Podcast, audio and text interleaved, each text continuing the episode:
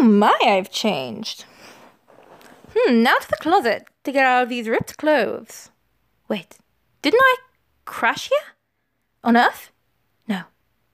Silly me. It must have been a dream. So, where to now? The crystal floating islands look like a great place to explore.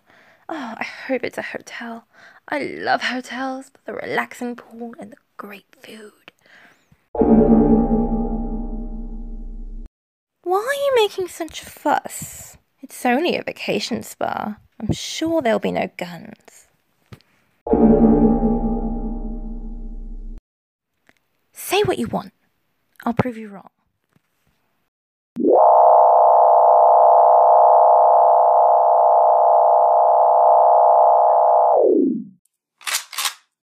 Hello there. I was looking for the check-in desk. Am I in the right place? Mo, fo, mo, show. Assimilating language. Oh, I really don't think that's necessary. Language identified. Earth English. Also, DNA confirmed. You are the Time Lord known as the Doctor. The one and only.